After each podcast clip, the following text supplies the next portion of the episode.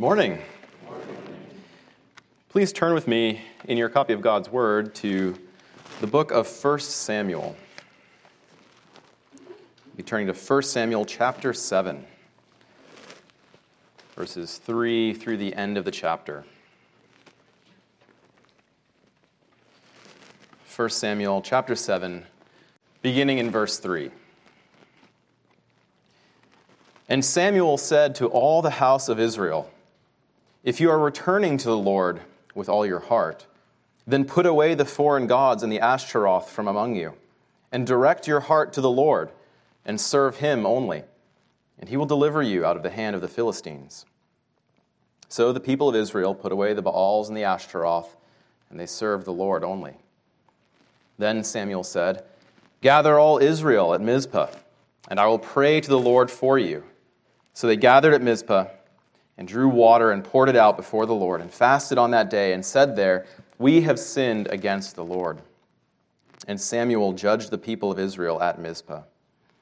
Now, when the Philistines uh, heard that the people of Israel had gathered at Mizpah, the lords of the Philistines went up against Israel. And when the people of Israel heard of it, they were afraid of the Philistines.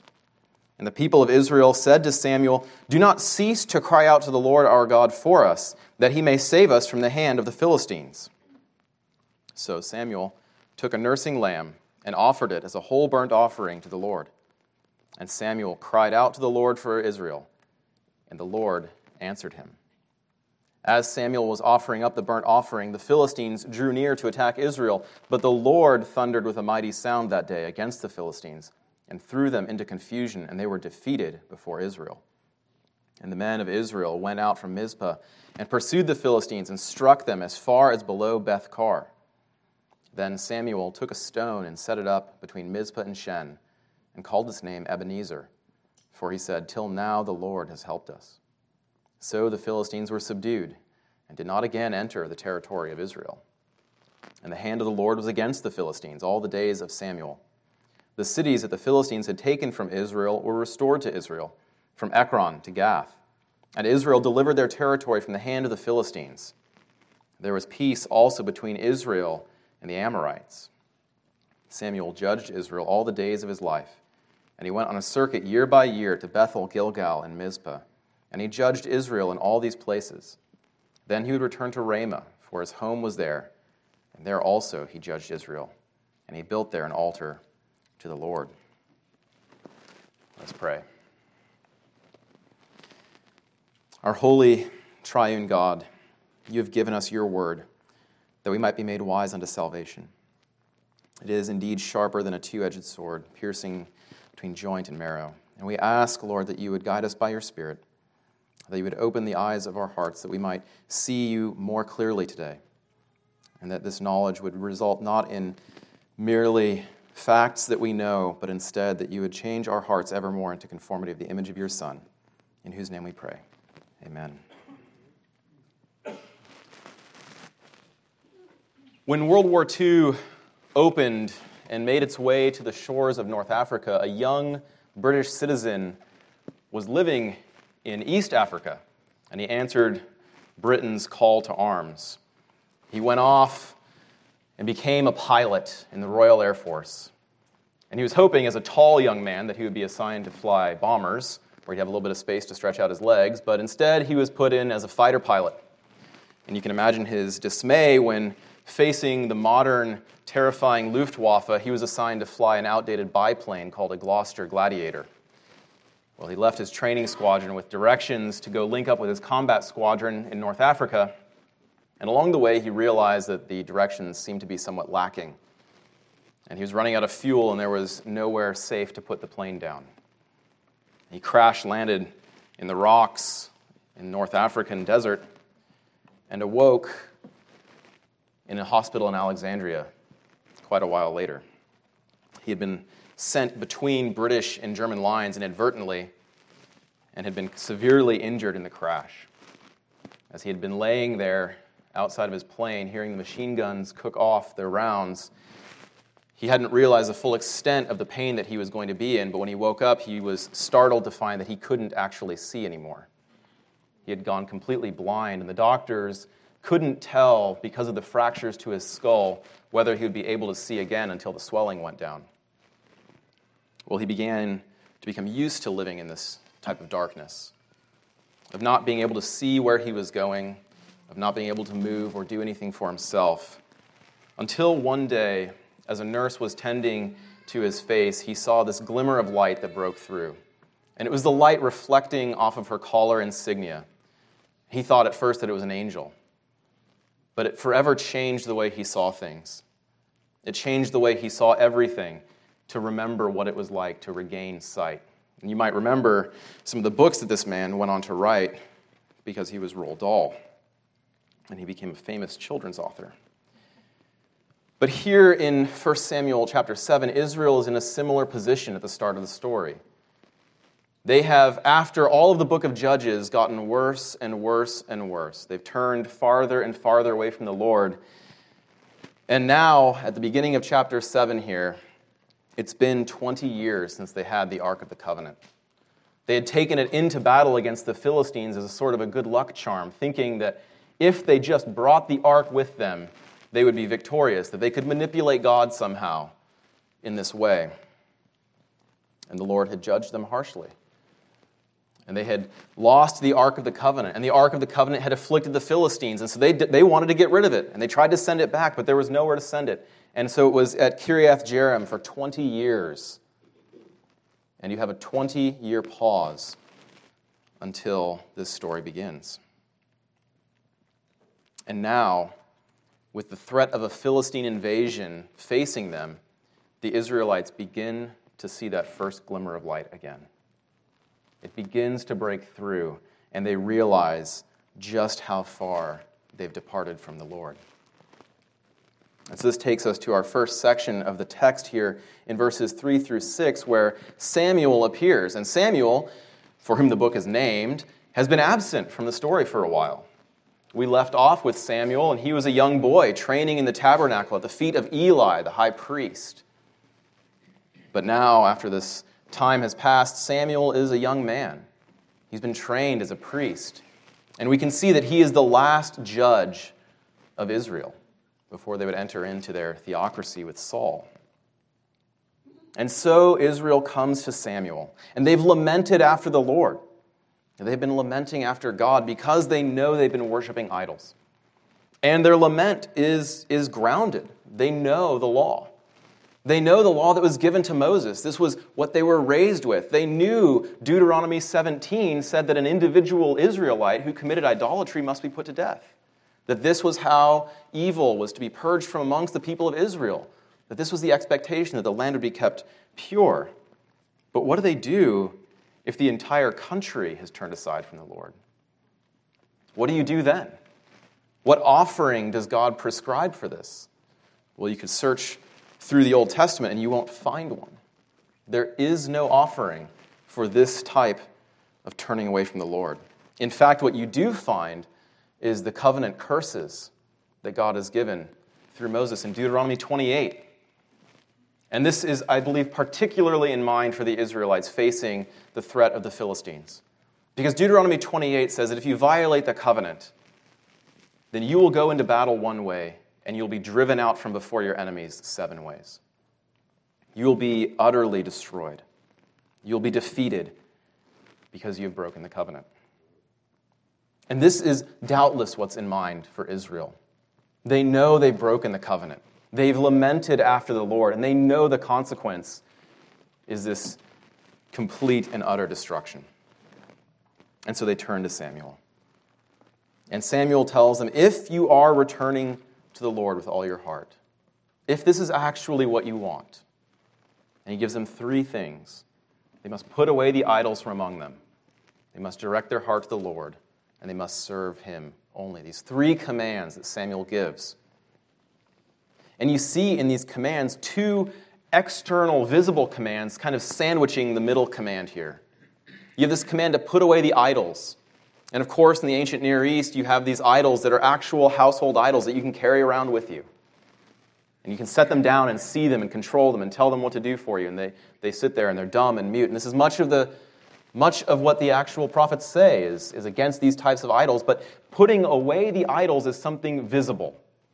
This isn't put them in your footlocker and save them for a rainy day. That's not what Samuel says. He says, put them away from you, cast them out, get rid of them from among you. There is no place for idolatry in the people of God, Samuel tells them. And this last command, serve the Lord only, well, that's also very visible. That's very obvious. There was instituted worship that was, that was required to be observed. You might think of the purification rituals that would have been very obvious, all tied to Israel's identity of being the place where God was dwelling. But what of this central command?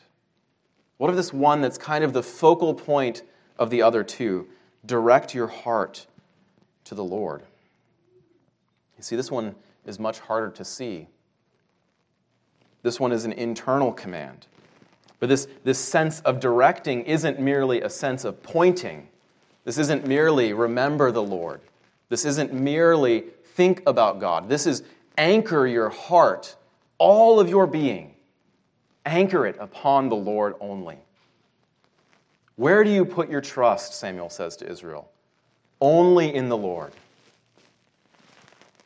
That is a little bit harder to see. And yet, it's, it's somewhat surprising, perhaps, if you were an Israelite listening to this, that what Samuel didn't say was, go into battle and see what happens.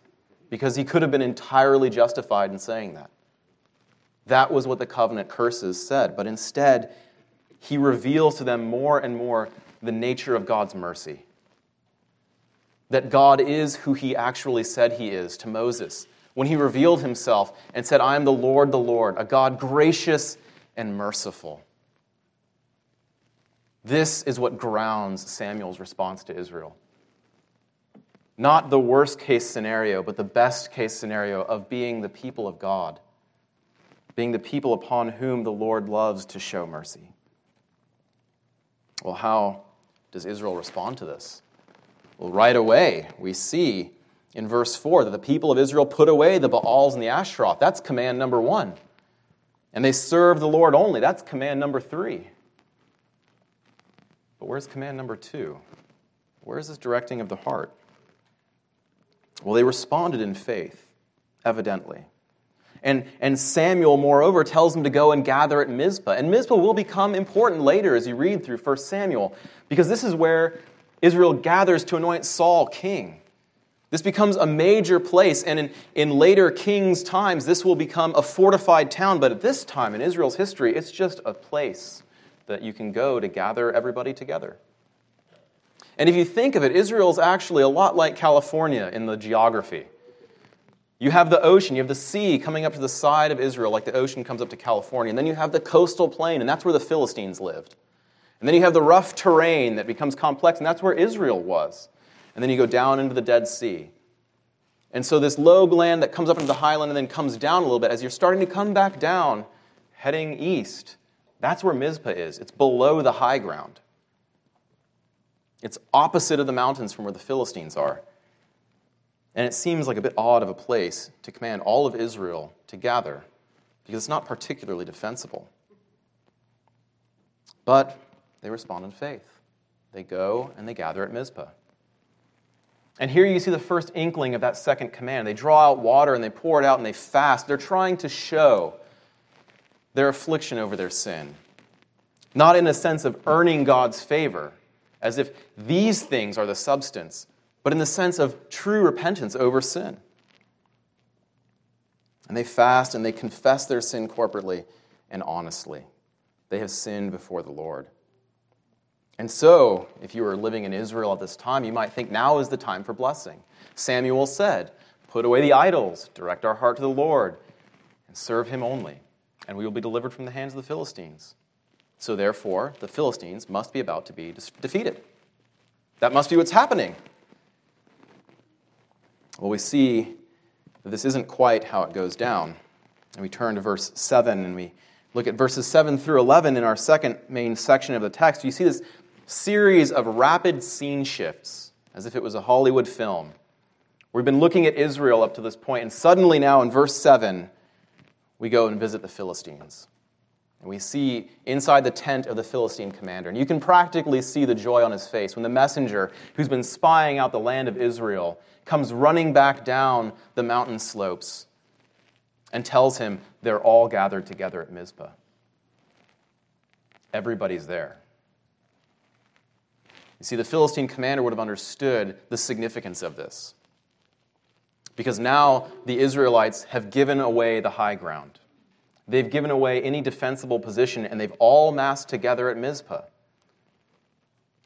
Even more than that, the Philistines are attacking from the west. They could time their attack at night and put the sun in the eyes of their enemies. They can put their archers on the high ground and outrange them. There is no hope now. The Philistine commander must have been gleeful. He must have realized that everything was going his way now. And so they turned to attack the Israelites. And this is all rolled up in just that short phrase they went up against Israel. But when the people of Israel, who also had lookouts, heard of this, because it does take a little while to get an army on the march, they knew this was coming. The Israelite messengers would have come back and said, The Philistines are coming. What is the response? What's the right response to this? How do you handle it? If you're told that, that death is approaching you, well, I think the Israelites respond in a way that makes a lot of sense. They were afraid of the Philistines. And this is the only chance we get to see into their emotional life here. They're afraid. You have to think that throughout the time of the judges, Israel has been more and more disarmed as the Philistines get more and more power, as, as enemies from around them start to take little bits of land, as they start to oppress the Israelites a little bit more. And now this great army has gathered against them this thing that was the worst case scenario for them at the beginning of this story is actually happening now. Where is their faith? Where, where is their heart? Well, we see that in the very next verse. Because the people of Israel cry, say to Samuel, Do not cease to cry out to the Lord our God from us, that he might save us from the hand of the Philistines. And, and we see here a shift in the way the Israelites are thinking. Because it's not just the Lord, it's the Lord our God. Who had they been serving at the beginning? But these false idols. And they remember now that the Lord is their God. He's not some abstract concept, He's their God. And they turn to Him for their deliverance. And so Samuel takes this nursing lamb and offers as it a burnt offering to the Lord. And this isn't an offering for guilt or for sin, this is a free will offering. This is what the Israelites should have been doing. This is how the worship of God should have been led. This is what the man of God ought to have done.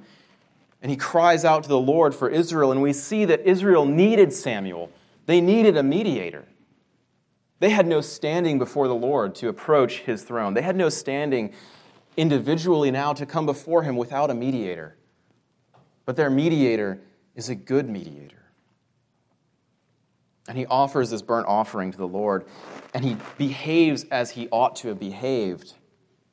It's a little bit like when you leave the chiropractor and suddenly everything's back in place. This is what was supposed to have been going on with the judges. And then we have the major shift of the story there in verse 9 the Lord, who up until this point has been the object of all the action. People have been talking about the Lord, they've been serving false gods, they've turned back to the Lord, but now in verse 9, the Lord becomes the subject of the verbs, and he responds in power. He answers them. And what does this answer look like? But what we see in verse 10 that now this God who has actually spoken speaks against the Philistines. And as the Philistines are drawing near, and you can imagine it's not too hard to see, standing at Mizpah, looking up at the dusty slopes of the mountains that look an awful lot like the mountains we have here, and the Philistines coming over the crest and coming down. And you can imagine the fear and the trepidation, but that still confidence that you will still trust in the Lord. And then the Lord answers, and the Lord thunders against the Philistines. And there's even Just this little bit of irony that the Israelites wouldn't have missed. Because they'd been serving Baal at the start of this, this false god. We still have relief carvings of cultures that worshiped Baal, and he's depicted with a lightning bolt in his hand because he's the storm god of the ancient Near Eastern pantheon. But Baal could do nothing because Baal is not real. But Yahweh thundered against the Philistines, and Yahweh delivered them. And so complete was this deliverance was that the Philistines were thrown into confusion in the face of this mighty thundering voice of the Lord. They don't know what to do. They have every tactical advantage, but they are utterly undone. And they turn and they run back. And I don't know if you like to run, I do not.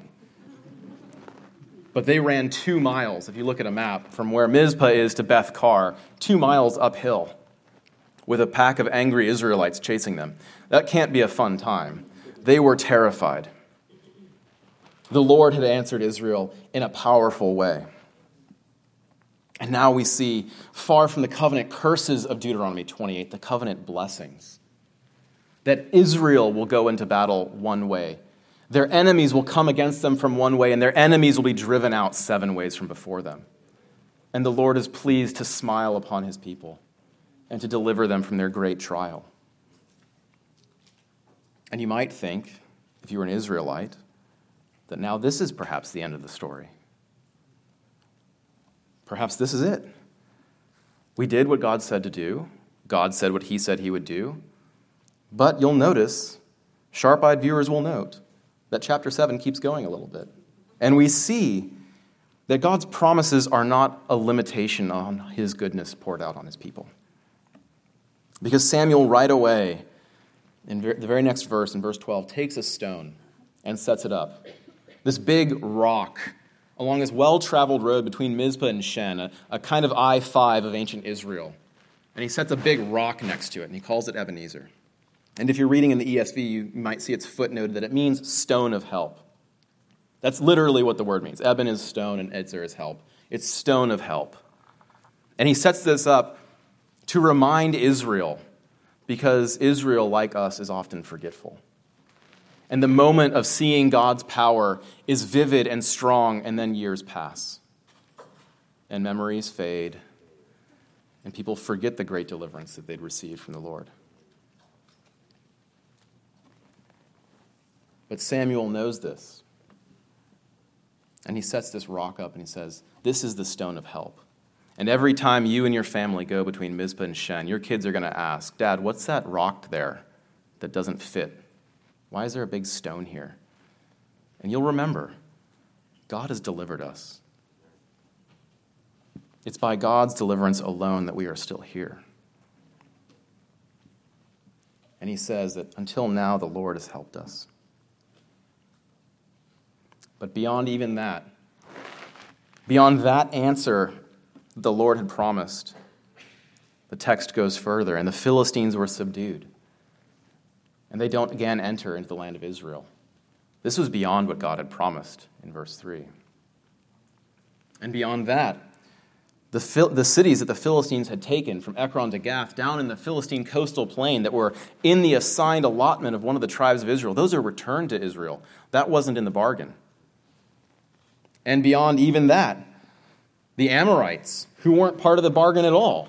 There's peace with the Amorites, too. And we see blessing after blessing after blessing being poured out upon God's people here. And then beyond even that, we have Samuel now judging Israel. You might remember Eli dies when he hears the news of his son's wickedness. This is when they lost the ark. Israel wasn't used to having good leadership at this point. But here they have Samuel, this man of God who not only sits in one place like Eli had done, but goes from village to village to village, making a circuit year by year to ensure that the people of Israel are governed well. And he returns to his home and judges Israel there. And he even goes so far as to build an altar to the Lord so that right worship of the Lord can be done. They finally have everything put back in place as it should have been. And so we have to ask why is this story here? Why is this story given to us, new covenant Christian believers? Why did God tell us that this is necessary for us to know? This story of a battle 3,000 years ago, in between a period of judges and a period of kings in Israel's history, in this land far away from us. Well, it's pretty plain if you look at the commands at the very beginning. How does Samuel respond to the people who want to return to the Lord? It sounds an awful lot like what our Lord said at the beginning of his ministry in Matthew chapter 4, where he says, Repent, for the kingdom of heaven is at hand. Repentance and faith are the same commands that have been given to God's people. Turn away from sin and turn to the Lord. We might see this also in the book of James, where he exhorts his listeners to establish their hearts upon the Lord. This is the same God that we serve. This is the same exhortation that he gives to us repent and believe. Repent and believe. And why can we do this? What grounds do we have to turn in repentance and faith to God? Israel needed Samuel to mediate for them under their administration as, as they needed this priestly class. They needed Samuel to mediate. But what does 1 Timothy 2 5 tell us? There is one mediator between God and man, the man Christ Jesus. And he is interceding for you, believer, even now before the throne of grace. See, Samuel was like a new and improved Moses, but he wasn't the fulfillment of the promises. He still pointed the way forward. He still showed us a little bit of what this Messiah would look like, though imperfectly. But we know the name of our Redeemer. We know the Lord Jesus Christ and the victory that he won. As great as the victory over the Philistines was, is nothing to the victory that Christ won at Calvary for you. That's the God that we serve. That's the God who loves you so much that he poured out his own blood on the cross for you. What good news is this? You know, the word gospel comes from the sense of the good news that you get in the aftermath of a battle. And you can imagine the good news coming back to Israel when all those women and children who had been sitting there waiting to see what would happen to their husbands in this battle hear the good news that it's going to be okay. How much greater is the good news, the gospel of Jesus Christ that we have in his blood? Brothers and sisters, there's another aspect of this story, though, because the story didn't end in verse 6.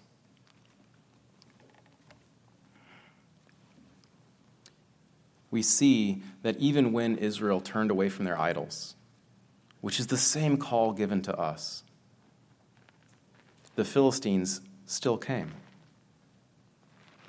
And the Lord still delivered them, but the fear was still there for the Israelites. They were still given this trial. Is God petty to do this for them? No. Why is it that James can open his epistle and say that, in, that, that trials produce steadfastness in you? Because this is how God chooses to grow and mature his people. You might think of 1 Peter 4:12 where Peter also exhorts his audience, do not be surprised at the fiery trial when it comes your way, as if something strange were happening to you to test you, but rejoice insofar as you share in Christ's sufferings. How do you rejoice? How do you rejoice that you suffer as a Christian? You rejoice because you share in Christ's sufferings. You rejoice that God loves you enough to not be content to leave you as a child, as an infant in the faith, but to grow you into gospel maturity. And it's not a comfortable process but it is a good process. And it's the way that God shows his love to his people so that when you talk to someone who's walked with the Lord for, for decades and decades of life and they just seem like they can't be shaken, it's because things have tried to shake them.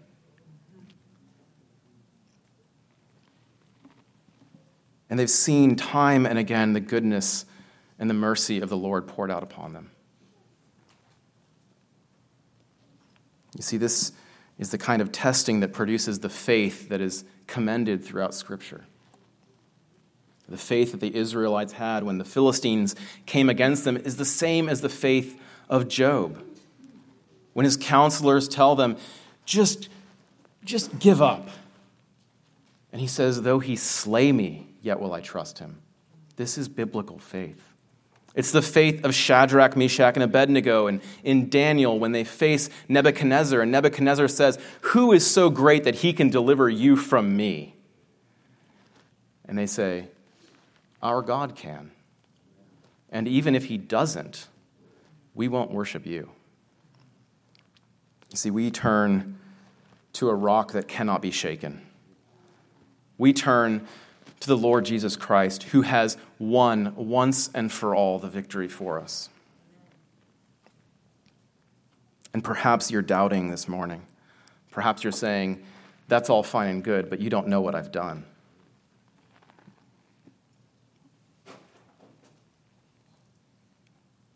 How often does God tell us to forgive each other?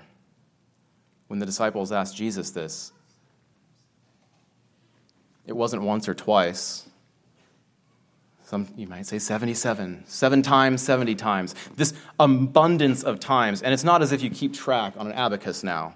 I forgave you for this once, and again, and again. But this shows us that God loves to forgive his people. Turn to the Lord, and there is forgiveness greater than your debt. It's like lighting a match and being put out by the ocean. There's no comparison. Turn back to the Lord because our Redeemer lives. Be of good faith because our God answers and fulfills his promises. And so I would ask have you seen your sin? And if you have, have you turned to Christ? And if you have, do you trust in Christ? Are you continuing day by day to turn in repentance and faith to the one person who can actually deliver you. See, we never outgrow our need for this. We never outgrow our need to be reminded that Jesus is our Lord. And when trials assail us, we don't say, I can't believe this is happening. When you get the worst news you can get, you don't say, how could this happen to me? I've done everything right. You turn to the Lord and say, Give me the strength to get through this, Lord. There's the old adage that calm seas never made a good sailor. And Spurgeon famously said that he had loved, learned to kiss the wave that cast him upon the rock of ages. You see, this same God who delivered Israel thousands of years ago is the same God who delivered you and it wasn't harder for him to deliver you than for them. Because this God does not change.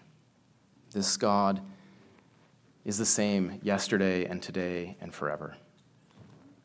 So, where is your heart?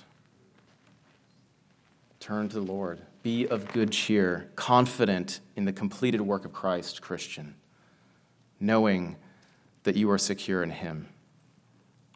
Let's pray. Our Father in heaven, we thank you that you've given us your word, that you have given us more than we could have asked or imagined. We thank you that you treat us not according to what we deserve, but according to your mercy. And so, O Lord, we ask that you would give us confidence that we would boldly live for Christ, in whose name we pray. Amen.